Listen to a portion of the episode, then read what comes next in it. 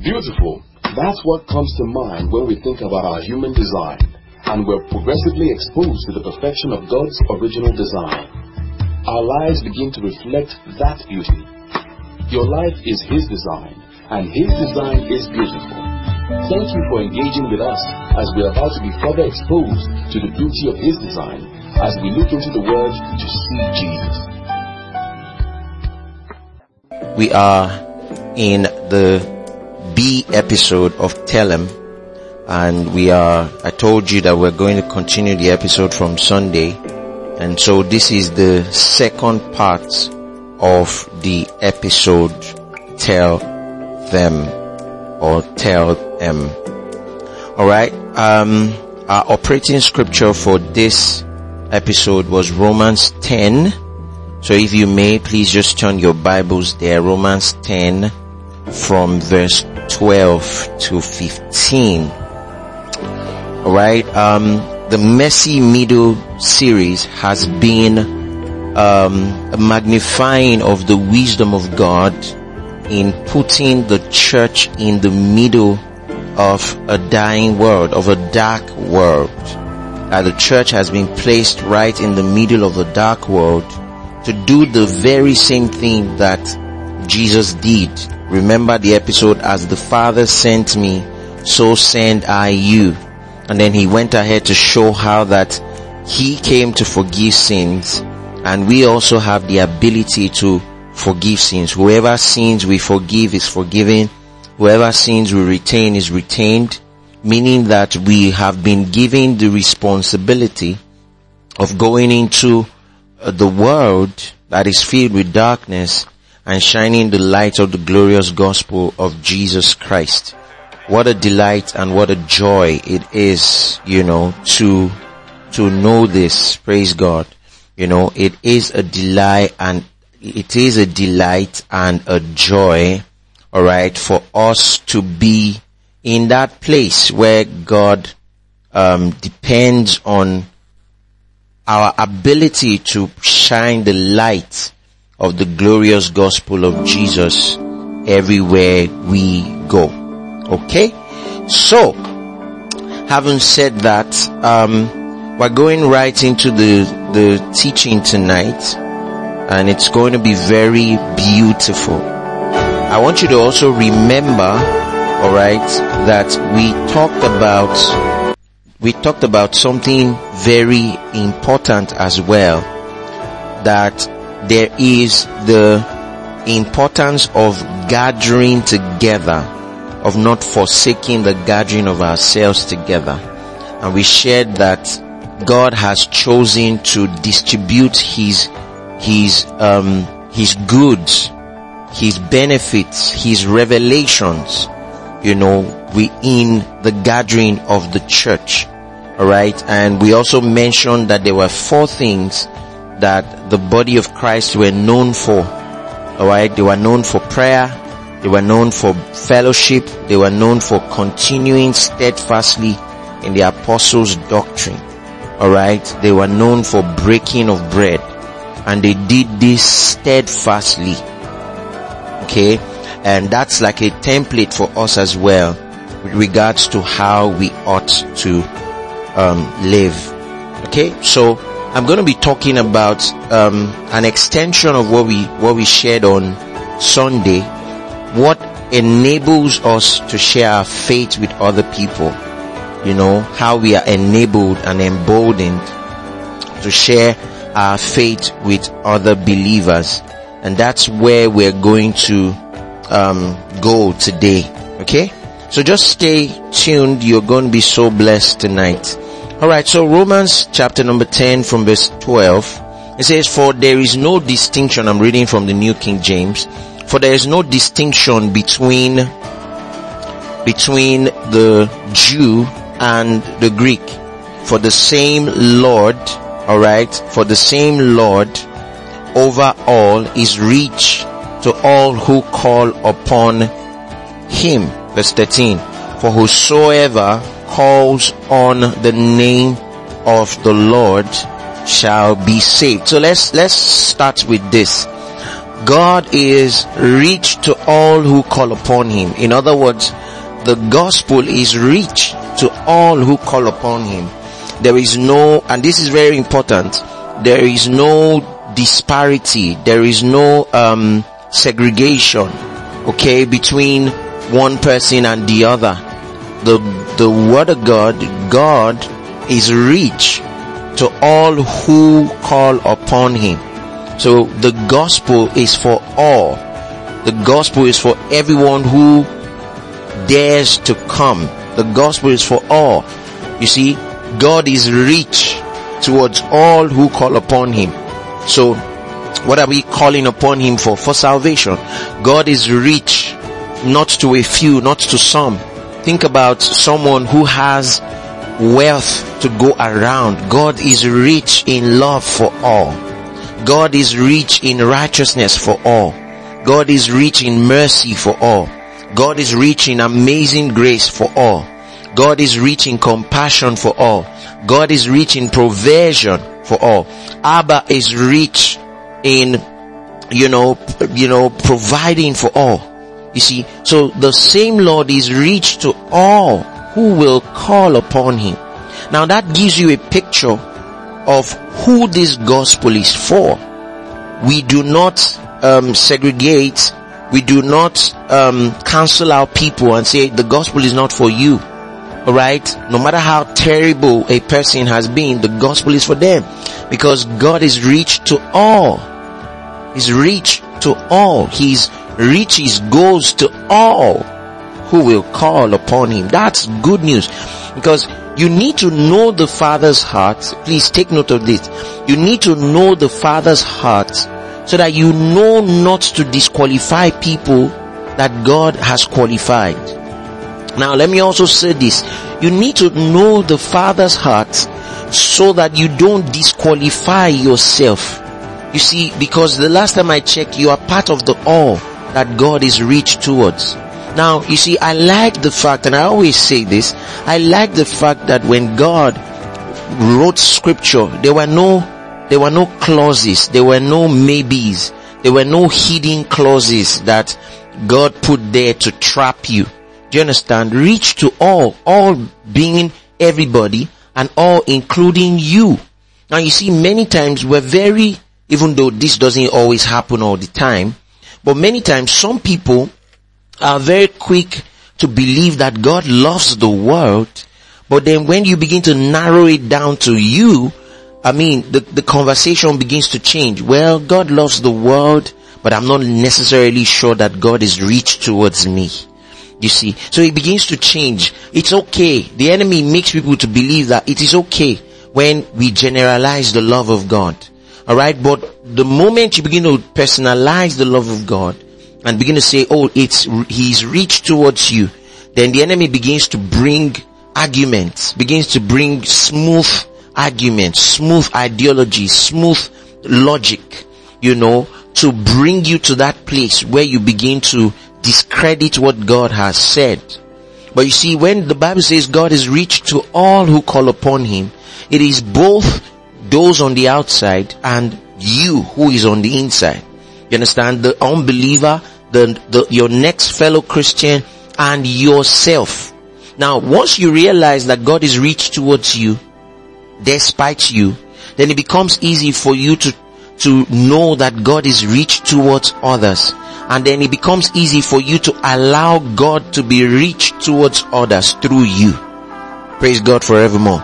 Alright, so the same Lord over all is rich to all who call upon Him. So if, for example, and I'm, I'm saying this because many times we get into trouble. Many times we make mistakes. Many times we do stuff that is wrong. Many times we may mess up. And we, it's important for you to recognize that God is rich towards you. And then He is rich to others through you. I want you to take note of that. God is rich towards you and God is rich to others through you. That's very important. Very, very important. And you must take a hold of this in your spirit. It must be a reality. Hallelujah to you. You must be conscious about this truth. Now let's go to verse 13. It says, for whosoever calls on the name of the Lord shall be saved. I remember John 6 and verse 20 something, alright, that, that talks about how that everyone who comes, God will not cast away. Everyone who dares to come will not be thrown out. You see, this is God's mind. Hallelujah. So whosoever calls upon the name of the Lord, whosoever, alright, shall be saved. Now, salvation is of two kinds here. Alright, it is soteria, which is salvation from sin and all of that. But Jesus did not just come to save us from sin. He came to also save us from circumstances. He came to also save us from decisions. He came to also save us from situations. So anyone who calls on the name of the Lord might be in a tight spot. You might be in a situation and you call upon the name of the Lord. The Bible says you will be saved. There is always saving for everyone who calls. Now when God sent Jesus, He sent him with a job description to save and that salvation is without questioning. Is without fault finding. Is without accusation. Is without guilt and condemnation. See, when God is saving you, He doesn't save you, alright, after first beating you because something is your fault. Okay, when God is saving you, He saves you, no questions asked. Alright, now, so this is the good news. This is the good news, okay, that there is salvation for me and there is salvation for others through me. That God wants to reach the world through the church and believers in church, people who are born again, who are committed to a local church must be enlightened as to what God's heart is. Praise God. So that you don't hold people to account for things that God has already set them free for. So that you don't hold people accountable for things that God has let them go for. And so that you don't hold yourself accountable for something that God has let you free on and God has forgiven you for.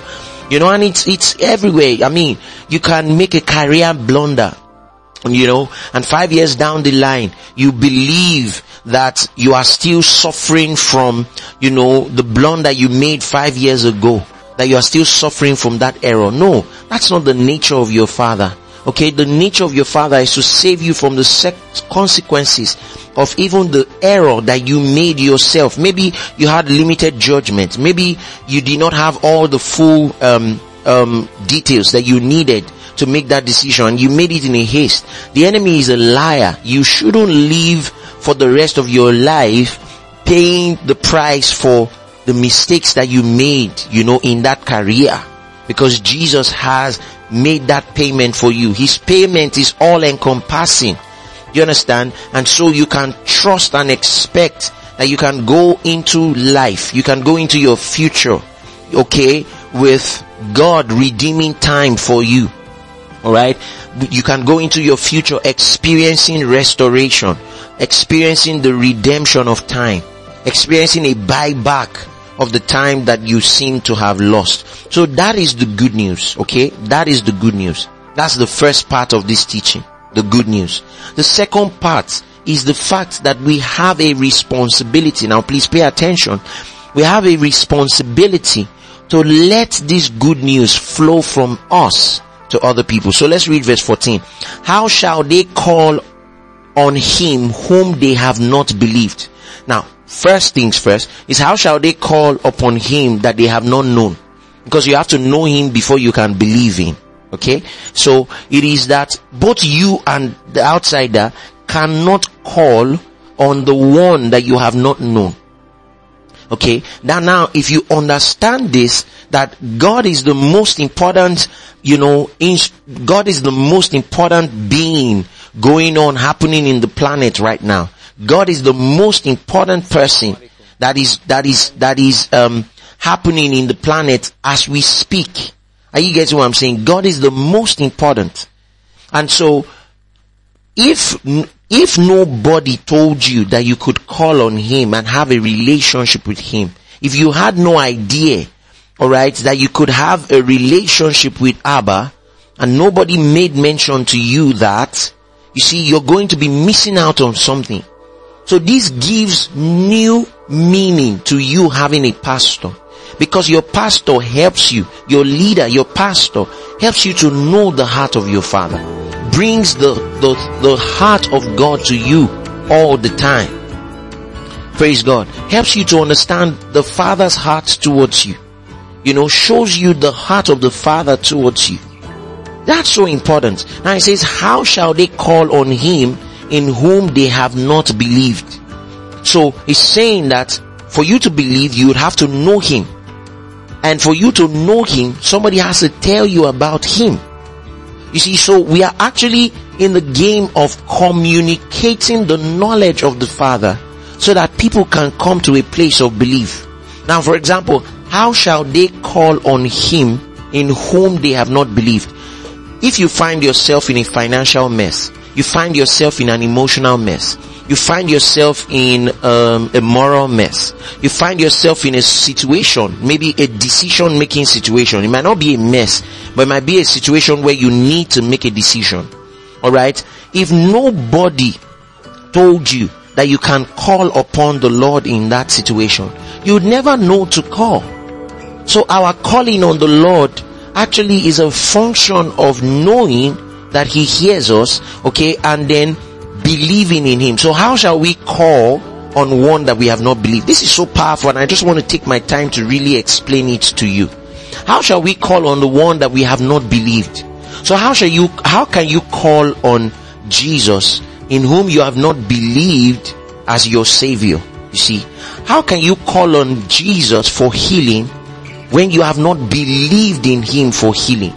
And how can you believe when nobody told you that Jesus loves to heal? How can you call on Jesus when you make a mistake? Okay?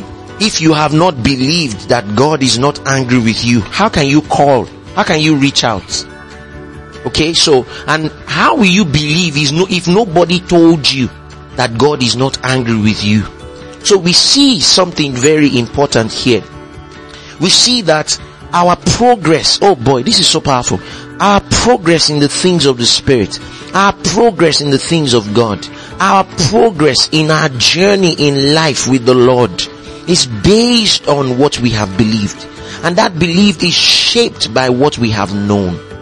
You see, and what we are going to bring other people into. The, the supernatural experiences that we're going to bring other people into is based on what we have believed that is born out of what we have known. And that is actually born out of what we have been taught. So you won't be able to bring somebody into a healing experience that you do not know is available. You won't be able to bring someone into a prosperity experience that you do not know is available. You won't be able to bring someone into a righteousness experience that you are not sure is available.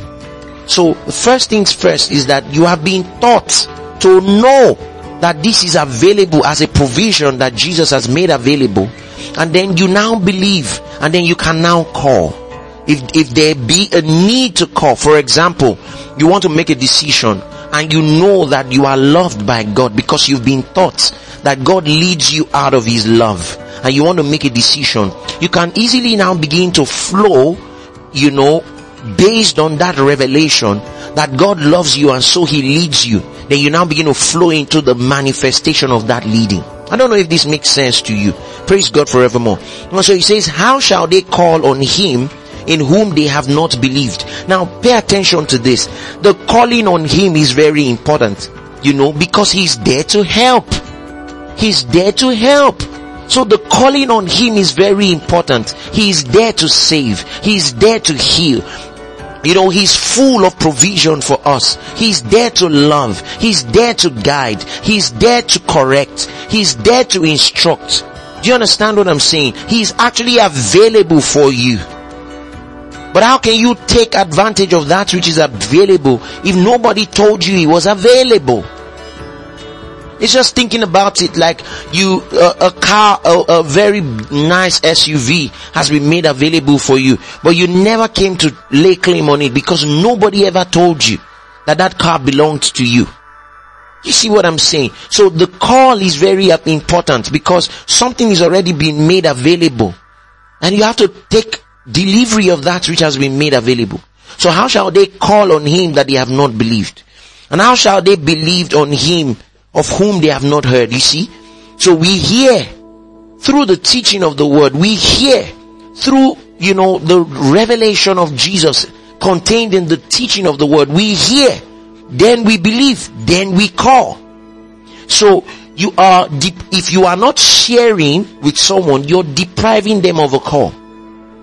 In other words, you're depriving them of the opportunity to call on the Lord for a situation that they're in. It might be for their salvation. It might be for their healing. It might be, be for guidance. It might be for provision. And many people call out of religion. They call out of religiosity. They don't, they are not sure that God actually hears them. They let's just fulfill all righteousness and just call. No, that's not how we behave here. We call knowing fully well that He hears us. Okay? How shall they and let's continue verse 14. And how shall they hear without a preacher? You see. And how shall they preach unless they are sent? As it is written, how beautiful are the feet of those who preach the gospel of peace, who bring glad tidings of good things. Praise God. You see, this is, this is God describing your feet. That your feet is beautiful. Why? Because you're a bearer of the gospel. Your feet is beautiful because you carry glad tidings. Look at the description of the gospel. It is called glad tidings of good things. Glory to God. glad tidings of healing. glad tidings of salvation. Glad tidings of health. glad tidings of prosperity. Good things. So it means that God doesn't have evil to give. God doesn't have wickedness to give. God doesn't have frustration to give. It is glad tidings of good things. Not sorrowful tidings of evil things, but glad tidings of good things. He says how beautiful. Our feet is beautiful because we are bearers of glad tidings of good things. So every time you open your mouth to share the gospel with other people, to tell them, hallelujah, you are to remember that your feet has been beautified and you are a bearer of glad tidings of good things. Now let me tell you, these glad tidings of good things is for you. It has come to you. Thank God I'm a preacher, so I'm announcing that to you. The glad tidings of good things is for you. Alright, then it flows through you to others. So glad tidings of good things right now as we share with you by the Spirit that no matter how dark it seems to be, no matter how deep your emotions have gone, no matter how broken you seem to be, no matter how, no matter how, how, how, um, clouded, you know, things seem to be or how cloudy things seem to be today. Alright. The glad tidings of good things is that Jesus is on your boat and there is peace in the middle of the storm.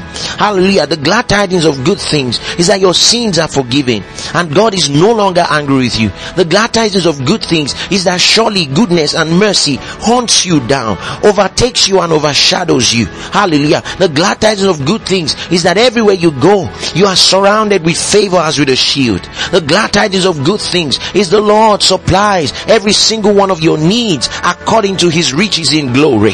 Hallelujah. The glad tidings of good things is that God has given you wisdom. Hallelujah. Christ has been made unto you wisdom. Hallelujah. You have the wisdom of God at work in you at all times.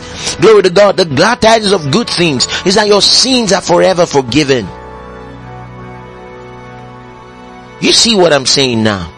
So we are bearers of the glad tidings of good things that other people have to hear. So look at, for example, imagine that all the things that, imagine, think about all the things that you've learned in church. Think about all the things that you've come to know from the day you came. Be it eight years ago, five years ago. No, we, are not up to eight years. You know, the, from the day you came till today, think about it. How that the Lord, you know, has, you know, brought so much knowledge into your heart. Now, the preacher who brought this to you, you know, in, in, in, in this, you know, um, in this way, you know, is, is, you know, speaking about the idea, you know, that your feet, you know, is the, the feet of the preacher is beautiful. You see, my feet is beautiful for bringing God's light into your heart concerning who you are in Christ. Now when you take these same truths and you go and begin to share them with your friends, hallelujah, your feet is also beautiful. Glory to God. Because you're bringing people into the light of the glorious gospel of Jesus Christ. And you've got to realize that look, without you, many people will may not come into this light. So write this down. Alright? Write this down. The work of telling people about what Jesus did is as important as what Jesus did. The work of telling people about what Jesus did is as important as what Jesus did. You see, let me tell you, of what benefit is it that Jesus did something, alright, and that people cannot know what Jesus has done? Of what benefit is it? Okay? Of what benefit is it that Jesus did something yet nobody knows? It's of no benefit at all.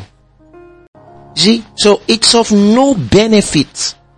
So write this down. The work of telling people about what Jesus did is as important as what Jesus did. Praise God. Telling people about what Jesus did, amen, is as important as what Jesus did. If Jesus did it and we don't tell it, then it means that we are making what Jesus did go to waste. Because people have to know what Jesus did. Thank you, dear Lord Jesus. Now let's look at Second Timothy chapter number 1 from verse 8 to 10.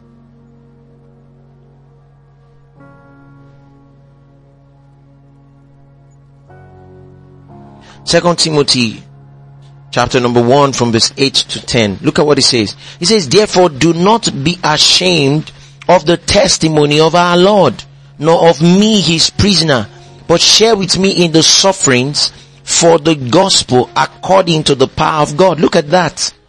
So it tells you the reason why many people would not tell it is because they are ashamed. It says, therefore do not be ashamed of the testimony of our Lord, nor of me his prisoner, but share with me in the sufferings for the gospel according to the power of God. You see, do not be ashamed. Hallelujah. Do not be ashamed of the testimony of our Lord. Tell the testimony of our Lord. Tell them about what Jesus has accomplished. Open your mouth and share with your friends. Open your mouth and share with your neighbors. Open your mouth. Create time for it. Create time for the spreading of the gospel. The same way you create time for other things, create time to share the gospel.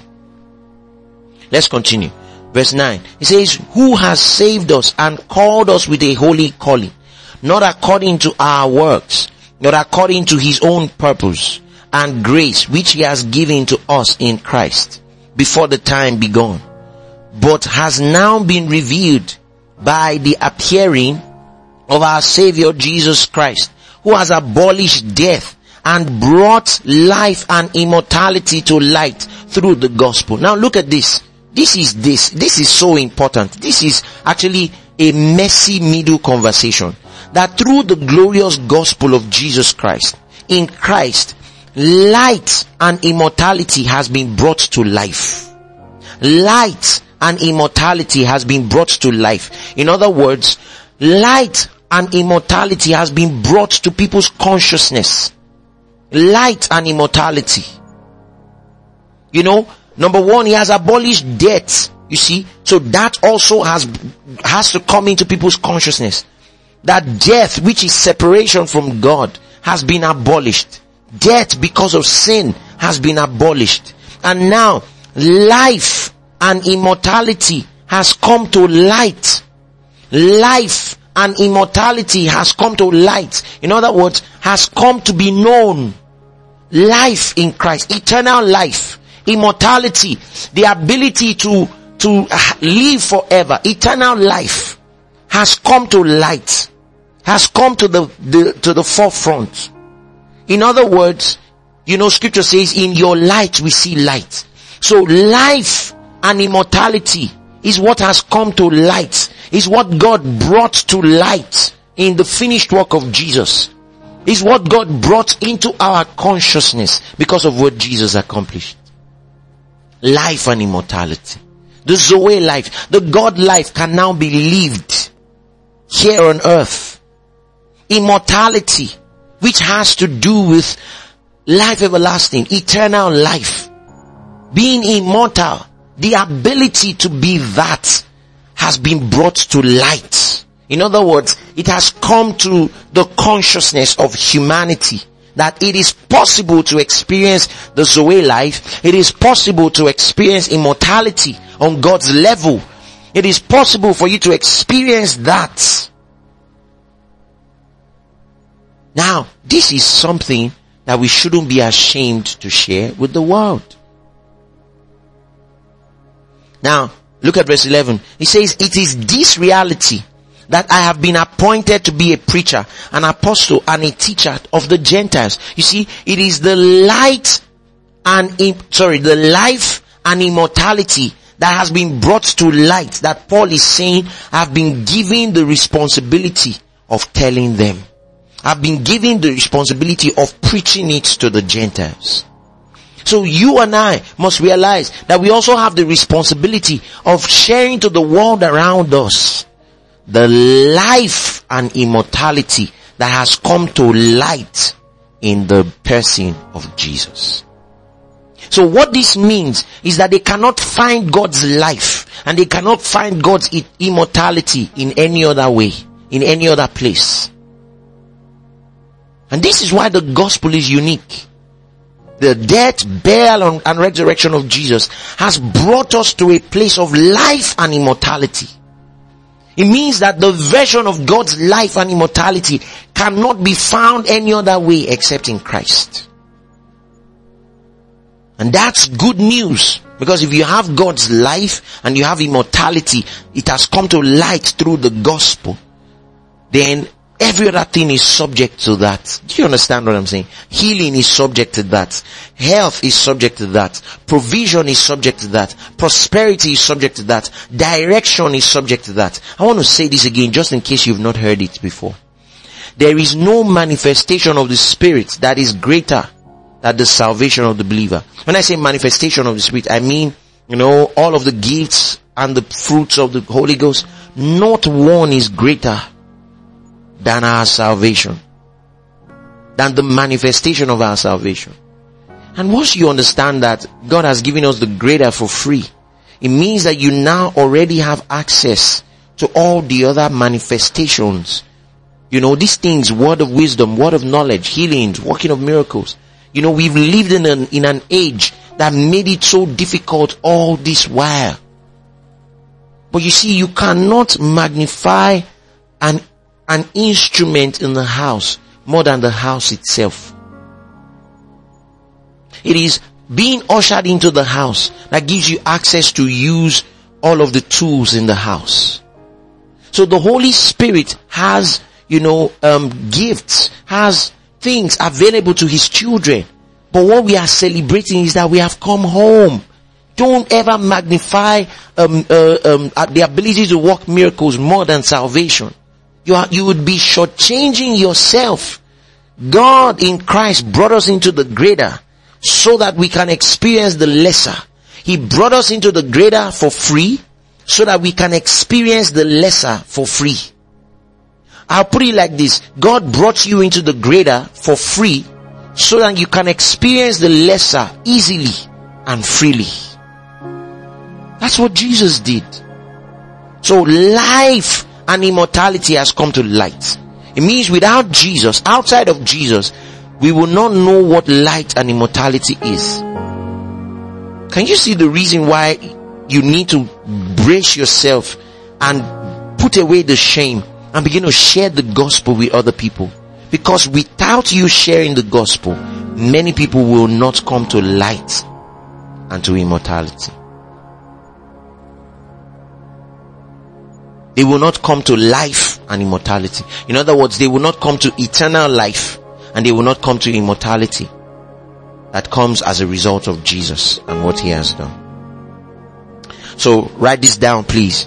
What God did, Jesus accomplished, I now have the duty to share.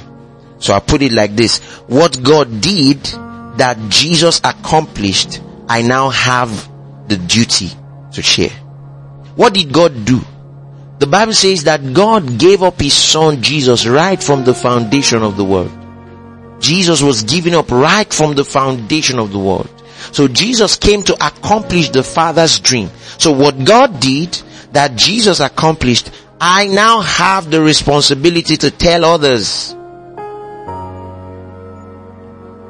Praise God forevermore.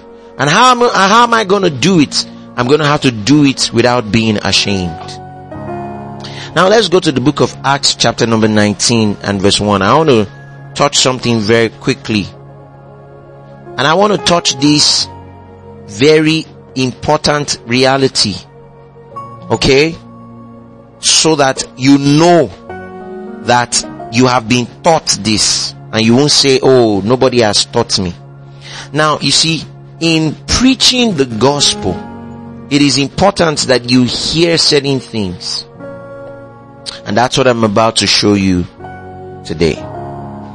Now Acts 19 from verse 1, it says, And it happened while Apollos was at Corinth that Paul, having passed through the upper regions, came to Ephesus and finding some disciples, pay attention, he found some disciples, meaning they were already followers of Christ. He said unto them, did you receive the Holy Spirit when you believed? And they said to him, we have not as much as heard whether there is a Holy Spirit. You see, you see, so what they did not hear, they could not receive. What they did not hear about, what nobody told them about, they could not receive. Okay, let's continue. Verse 3. And he said unto them, into what then were you baptized? And they said, into John's baptism. I want you to pay attention to this. Pay attention to this. You see? Now let's continue. Then Paul said, John indeed baptized with a baptism of repentance, saying to the people that they should believe on him who would come after him, that is on Christ. When they heard this, they were baptized in the name of the Lord Jesus. And when Paul laid hands on them, the Holy Spirit came upon them and they spoke with tongues and prophesied. Now I want you, I want to bring something to your mind right now. So they said they have not even as much as heard of the Holy Spirit. And then John, that uh, Paul asked them a very important question. He said, unto what then were you baptized? And they said, unto John's baptism. So the first thing that you must understand is, is that the baptism that these guys, these disciples received was called John's baptism. Okay? It was called John's baptism. Now we will go into scripture and show you what John's baptism means. We'll show you what John's baptism means. But you see, these buttresses, this scripture buttresses what I have been trying to say. That you cannot come into something that you have not heard about. You cannot enjoy something that has not come into your consciousness as a revelatory reality. And those who are in your world will not be able to enjoy something that has not come to them as a revelatory reality. So Paul here had to be the one to bring meaning to them and preach to them for them to come into the experience of that thing. But now the question is, what is John's baptism and who taught them about John's baptism? Because Paul is making it clear here that the baptism that they should have received was the baptism of the Holy Ghost. They should have received the Holy Ghost when they believed.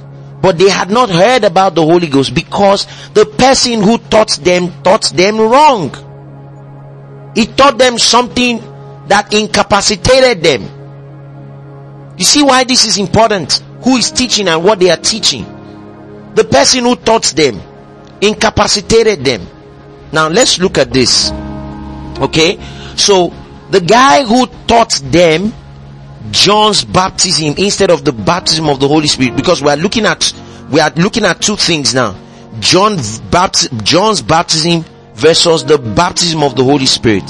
What was John's baptism? What is the baptism of the Holy Spirit? What was the criteria for John's baptism? What was the criteria for the baptism of the Holy Spirit? I'll show you some very important things. Now the guy who taught them about John's baptism was Apollos. Let's look at Acts chapter number 18 and verse 24. The book of Acts 18 and verse 24. Acts 18 and verse 24. Now look at it. It says, now a certain Jew named Apollos, born at Alexandria, an eloquent man and mighty in scripture, came to Ephesus this man had been instructed in the way of the Lord and being fervent in spirit, he spoke and taught accurately the things of the Lord. Look at this, look at this. Though he knew only the baptism of John. Wow. Wow. You see, so all that he knew was the baptism of John. Verse 26. Look at verse 26. So he began to speak boldly in the synagogue. Okay. He began to talk boldly in the synagogue. But you see, now let's go back to verse 24. A certain man named, a certain Jew named Apollos, born in Alexandria. So number one, his name was Apollos. Now Apollos was a very eloquent man. Apollos had yarns, he had speech. Apollos was an eloquent man. Actually, it is said that Apollos was more eloquent than Paul. Paul had a stuttering problem. But Apollos was an eloquent man. Historians actually say that Paul had a stuttering problem and Paul was a short guy. He wasn't a very tall person. But Apollos was tall. Apollos was eloquent. Apollos is the kind of person you want to be your pastor. Apollos is the kind of person that you, you want to identify with as your pastor. He's tall, he's, he's eloquent, he's well studied, you know, he's, he's a forward thinking guy. He's of the city of Alexandria. You know, an eloquent man, verse 24. And mighty in scripture. So he knew scriptures. Okay? He came to Ephesus. He came to where Paul was. That's why you, you hear scripture saying, some people say I am of Paul, others say I am of Apollos. This Apollos, you know, he came with incomplete doctrine. His doctrine stopped at the uh, baptism of John. Though he was eloquent about it, he went ahead, you know, um, teaching people falsely. Now this man had been instructed in the way of the Lord.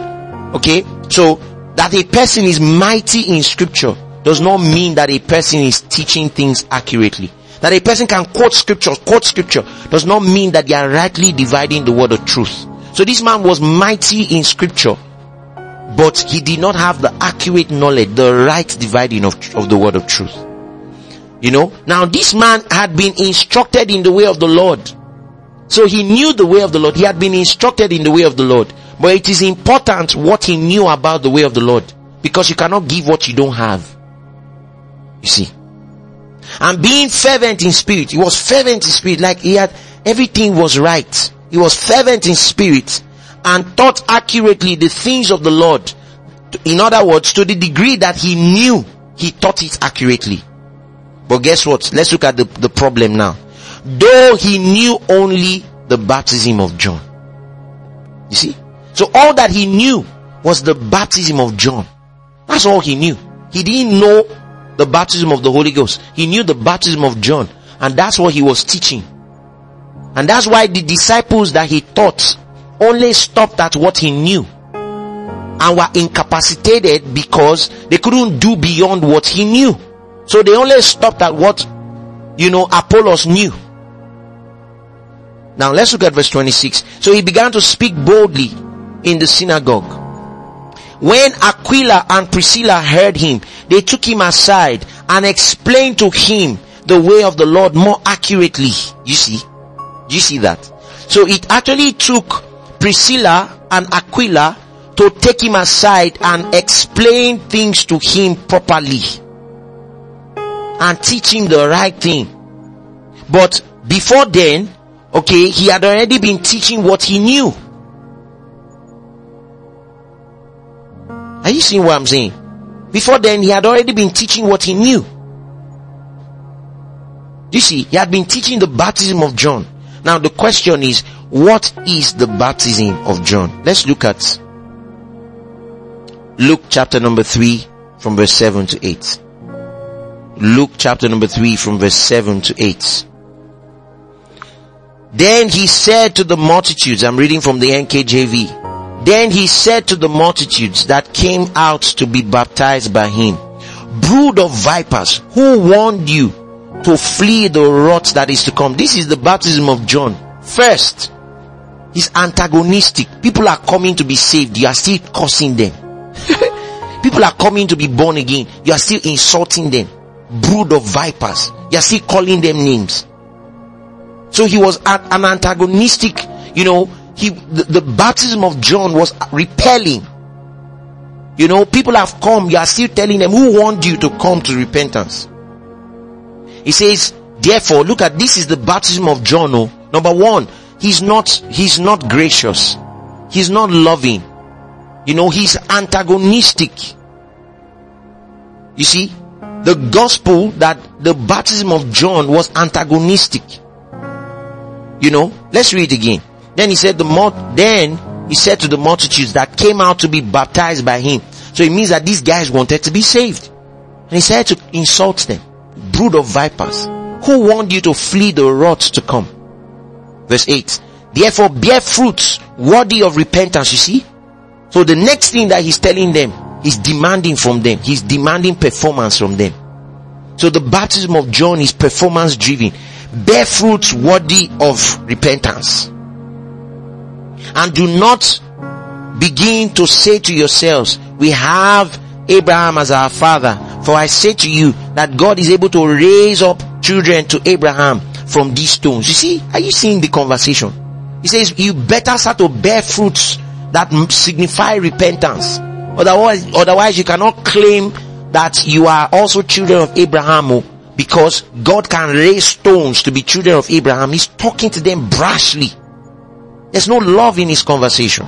Let's continue. And even now, the axe is laid to the foot of the tree. Therefore, every tree that does not bear good fruit is cut down and thrown into the fire. So immediately he goes straight into you know, antagon, antagonism, he goes straight into demanding, sorry about that. He goes straight into demanding performance. So the baptism of John is a performance driven baptism. He goes straight into demanding good fruits, fruits of repentance. He's, then he begins to say, anyone who does not bear fruit is cut down and thrown into the fire. Now, let's continue. Verse 10. Verse 10. So, the people asked him saying, what shall we do then? Look at verse 11. So, it's a doing, it's a doing, um, it's a doing baptism. Baptizing to doing. You keep doing, doing, doing. It's, it is a doing baptism to get God's attention. So John's baptism was a baptism of doing, doing, doing, doing to impress God, to get his attention. Let's continue. I want you to please pay attention to what I'm saying because I believe this is going to help you. So they asked, what shall we do then? Uh, after you've tormented them with fear, why won't they ask, what shall we do? What shall we do? And then he said unto them, he who has two tunics, let him give to him that has none. And he who has food, let him do likewise. Do you see? So do you know what? They asked him, what shall we do to be saved? The man is telling them to do charity. So John's baptism is a, is a baptism into charity. Works, do, works, works, do, do, do. Do you know? He who has, now the question is, can this thing get them saved? They ask, what shall we do to be saved? He's telling them, he who has two tunics, let him give to the one who has none. And he who has food, let him do likewise. Giving them the impression that once you can do charity, once you can do good works, once you can do, you know, uh, benevolence, you'll be accepted by God. But scripture tells us that the, that human works counts to be nothing when it comes to eternal life, when it comes to salvation. But John is asking them to do, do, do, do, do this, do that. First, by putting fear in their hearts, by being antagonistic to them, shouting at people who have come to receive the life of God, and then telling them that they should go and do things for them to be qualified. Now let's continue. Verse 12. Then the tax collectors also came to be baptized and he and said to him, teacher, what shall we do? You see? This is the baptism of John. Teacher, what shall we do? And he said to them, collect no more than what is appointed to you. You see? So he's telling them, good works, do good works, stop doing bad things. Stop doing evil things. That was the baptism of John. He preached repentance from a place of performance. Do, do, do, do, do. Now verse, let's look at verse 14. Likewise the soldiers asked him saying, and what shall we do? So he said to them, do not intimidate anyone or accuse falsely and be content with your wages. You see? Verse 15. Now as the people were in expectation and all reasoned in their hearts about John, whether he is the Christ or not, then John now began to tell them, I baptize you. But you see, it was a doing, doing, doing performance driven baptism. People were baptized into performance. To the soldiers, he said, don't collect any bribe. Don't collect, um, you know, all of that. Be content with your wages. Don't accuse anybody falsely. So John's baptism was a doing baptism. No wonder the people were crippled. No wonder the people couldn't do much. No wonder the people couldn't accomplish much because they were incapacitated by requirements, legalistic requirements. So John's baptism encouraged people to do charity to be saved. John's baptism encouraged people to do, to try to do good works in order to earn their salvation.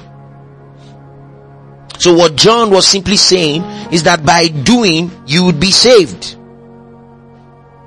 Including a soldier that came to, that came to John, a tax collector that came to John. He told them, do to be saved. But now, we'll look at, you know, Paul. Let's look at Paul. Let's look at Paul's message. Because a soldier came to Paul as well. Let's see what Paul told the soldier. Wow. Thank you, dear Lord Jesus. Mandra diga sita. What I'm sharing now is this is exactly what cripples people from being able to share their faith. When you are driven, you are driven by do's, do's, do's, do's, do's, you would be incapacitated. So let's look at Paul. Acts chapter number 16 from verse 30 to 31.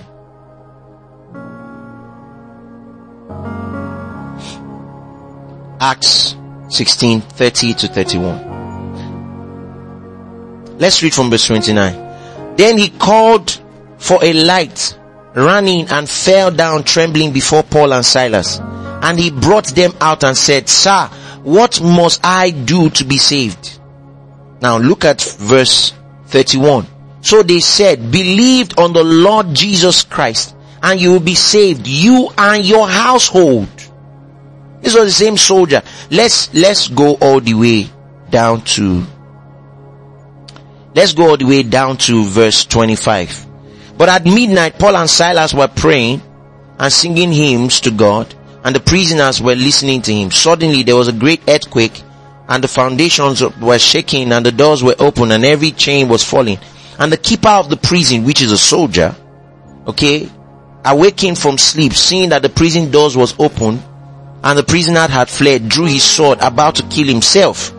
But Paul called with a loud voice saying, do not do yourself no harm. We are all here. Verse 29. Then he called for light, ran in and fell down trembling before Paul and Silas. Verse 30. And he brought them out and said, Sirs, what shall we do to be saved? So they said, believe on the Lord Jesus Christ and you will be saved and you and your household. Then they spoke the word of the Lord to him and all who were in his house. Alright. And they took him the same hour at that night and washed their stripes and immediately him and his family were baptized. You see? So John's baptism was antagonistic, was repelling, was full of do's, do's, do's, do's, do's. But Paul's message, okay, was believe, believe. So John's baptism was behavioral modification. Paul's message of grace was heart transformation. You see? So you can see the two. Do, do, do, do, do. Uh, in, in, in, until you become a do maybe. But in this case, Paul says, believe, believe, believe. What shall we do to be saved? Believe, believe, believe in the Lord Jesus Christ. Believe in the Lord Jesus Christ. Believe in the Lord Jesus Christ and you'll be saved. You and your household. What must we do to be saved? Believe. Are you getting what I'm saying? Believe. Believe. Now let's look at Acts 19, 7 to 11. Let's just look at it very quickly.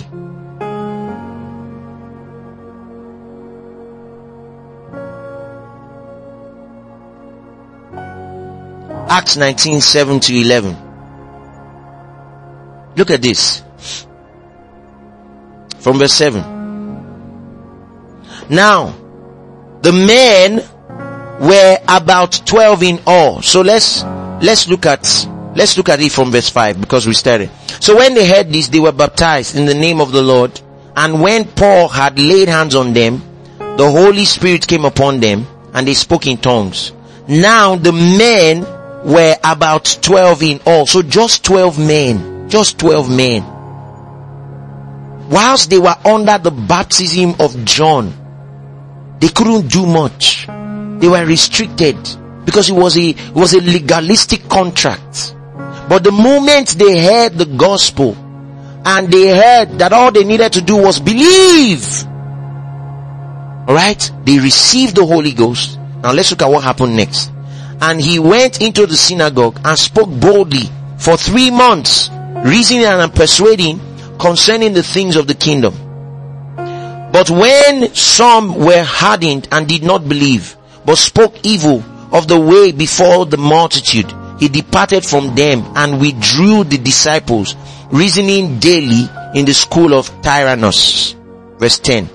And this continued for two years so that all who dwelt in Asia heard the word of the Lord, the word of the Lord Jesus, both Jews and Greeks. Now look at verse 11. Look at verse 11. Now God worked unusual miracles by the hands of Paul, so that even handkerchiefs or aprons were brought from his body to the sick, and the diseases left them, and the evil spirits, alright, went out from them. Now do you see that? Just 12 of them. This was the strategy with which they took the city. 12 of them heard the gospel, got baptized in the Holy Ghost, received the baptism of the Holy Ghost, not the baptism of John. John, Apollos brought to them the baptism of John. Okay? Now Paul brought them the baptism of the Holy Ghost. The baptism of John was limiting in nature. They couldn't do much. But the baptism of the Holy Ghost released them, launched them into what they were supposed to do, launched them into exploits, launched them into the manifestations of the Spirit. The baptism of John was behavioral. The baptism of the Holy Ghost, which Paul preached, alright, the message that Paul brought was transformational in nature. The message that the church is supposed to preach is a transformational message by the Holy Ghost. Alright, that the Holy Ghost is the one pioneering the message. These signs shall follow them that believe. So they were able to take the entire continent of Asia, city by city, when they came in contact with the gospel of grace. When they came in contact with the gospel of grace, the gospel that Paul preached the grace of God backed up with the baptism of the Holy Spirit. Let's look at Acts 20, 24. and then we'll close. Acts 20 from verse 24. This is, these are powerful ideas. Acts 20 from verse 24. But he says, none of these things move me. None of these things move me.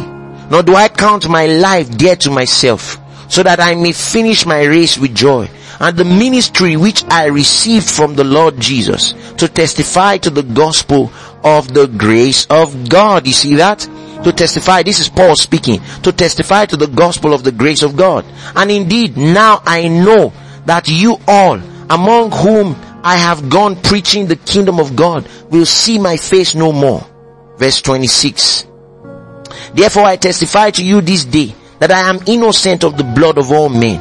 For I have not shown to declare to you the whole counsel of God. So Paul is saying here, you see people say, ah, I want people to preach the whole counsel of God. You ought to preach the whole counsel of God. Paul is saying that the whole counsel of God is the gospel of grace. Look at it. Look at it. I mean, he's there. He's there from verse 24. But none of these things move me. For I do not count my life dear to myself, so that I may finish my race with joy and the ministry which I received from the Lord Jesus Christ to testify to the gospel of the grace of God. And then he goes on to say, for I have not shown to declare to you the whole counsel of God. So the gospel of grace is actually the whole counsel of God. Praise God. The gospel of grace is the whole counsel of God. This is the kingdom of God. The gospel of grace is the revelation of the kingdom of God. The gospel of grace is the whole counsel of God. The gospel of grace is not behavioral modification. The gospel of grace seeks, points to the fact that when a heart is open to the revelation of Jesus, a transformation will begin to take place by the Holy Ghost. So when people receive the baptism, so all the while that they were under the teaching of Apollos and receiving, you know, gospels of the baptism of John, they were crippled, full of fear, incapacitated, couldn't do anything. The moment Paul came and brought them, what do we need to do to be saved? Believe in the Lord. Receive the baptism of the Holy Ghost. The next thing, they stayed in teaching for three months. They stayed being instructed in the way of the Lord for two years. And then the next thing, they were all over Asia, taking the gospel to the nations of the earth. Aren't you excited about this? So for you and I today, we're not looking for things to tell the people to do. We're not asking people to do more charity. Alright, to be able to be saved. We're not saying give alms to the poor to be saved. We're not saying charity is not the gospel. Even if you take the, if you, even if you use charity to bring people together, you must preach the gospel because charity is not the gospel. You must still preach the gospel and depend on the power of the Holy Ghost. And the gospel is simply believe in the Lord Jesus Christ and you will be saved. Not a list of do's and don'ts. Believe. So what are we supposed to tell them? Believe in the Lord Jesus and you'll be saved. And then we baptize them in the Holy Ghost. We get them filled with the Holy Ghost. And we unleash them to go and do great exploits everywhere they go. You've got to tell them that all they need to come into salvation in Christ Jesus is belief. That all they need to experience their inheritance in Christ is to believe. That all they need to come into the fullness of God's amazing love is to believe. We don't preach the baptism of John. We preach baptism of the Holy Ghost. We preach the gospel of God's amazing grace. Now let me tell you why it's called the baptism of the Holy Ghost. The Holy Spirit places a magnifying glass on everything that Jesus has done. You have a false spirit if he doesn't magnify Jesus. The Holy Spirit was given to magnify everything that Jesus has done. Praise God forevermore. So I want you to write this down. How to win souls. I told you I was going to tell you this. Number one, the meeting. How to win souls. Number one, the meeting. When you meet the sinner, come with a smile. Come like someone who is actually bearing good news. When you meet someone that you want to share the gospel with, have a warm disposition. Smile. Be friendly. Come like someone you know that you are carrying good news. You know you're a bearer of good news. So come with that attitude. Come with that ambience. Come with that atmosphere. Alright? Then number two, matter of interest. Matter of interest. What does this mean? Connect and start with anything that they are interested in. You can ask them, how's your family? How many boys do you have? How many girls do you have? How are you? If they are watching match or they are, they are making their hair or they are cooking food or they are doing something, start with that which is what, that which interests them. Start, start talking about them. You know, you know, if you see that something excites them, pressing on it a little bit more. Alright? And then three, the message. Alright? Three is the message. After you have started the meeting, the meeting you meet with them with a smile, you, you go on to a matter of interest, anything that interests them, then make sure that you share the gospel. Tell them that Jesus has paid for all their sins. Tell them that God is no longer angry with them. Tell them that there is therefore now no condemnation to them because they are in Christ Jesus. Tell them that God has a great purpose for their lives and invite them to believe in Jesus as their Lord and Savior. That's how we preach the gospel. So write this down. When all the people knew was John, John's baptism, they were limited. The moment they heard the gospel, all the other regions were reached by just 12 people in two years. In two years, the whole of Asia was reached by just 12 disciples in two years. The number is never a problem. God will work with many as he will work with few. It is people being yielded to the Holy Ghost. The woman of Samaria was one person. She went in under the influence and brought the entire city to Jesus. If you and I will take it very serious that a glorious gospel, the glorious gospel of Jesus has been committed into our care. And yet if we never tell people what Jesus has done, they'll never know. They'll never know. And it's as good as it being as though it was not done. So we want, we, we have to tell them for them to know. Praise God forevermore. We have to tell them for them to know. If we don't tell them, they will never know. And it will look as though what Jesus did is going to waste. So what have we received? We have received the gospel, the glorious gospel of Jesus. We have come under the influence of the Holy Ghost who magnifies what Jesus has done. And when we go in that might, are you, are you hearing what I'm saying?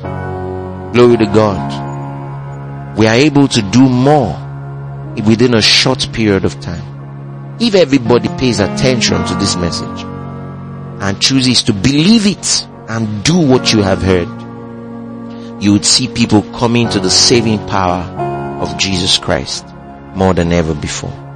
Brothers and sisters, the time is short. The time is short. And we have to be conscious, heavenly minded, because the time is short. Thank you for engaging yourself in this episode. We trust that your life has been beautified. If you'd like to share what Jesus is doing in your life through this ministry, please write to us at hello at blueprintstories.org. You can visit our website at www.blueprintstories.org. You can also follow us on Facebook at The Blueprint Church and on Instagram at The Blueprint Church. Cheers.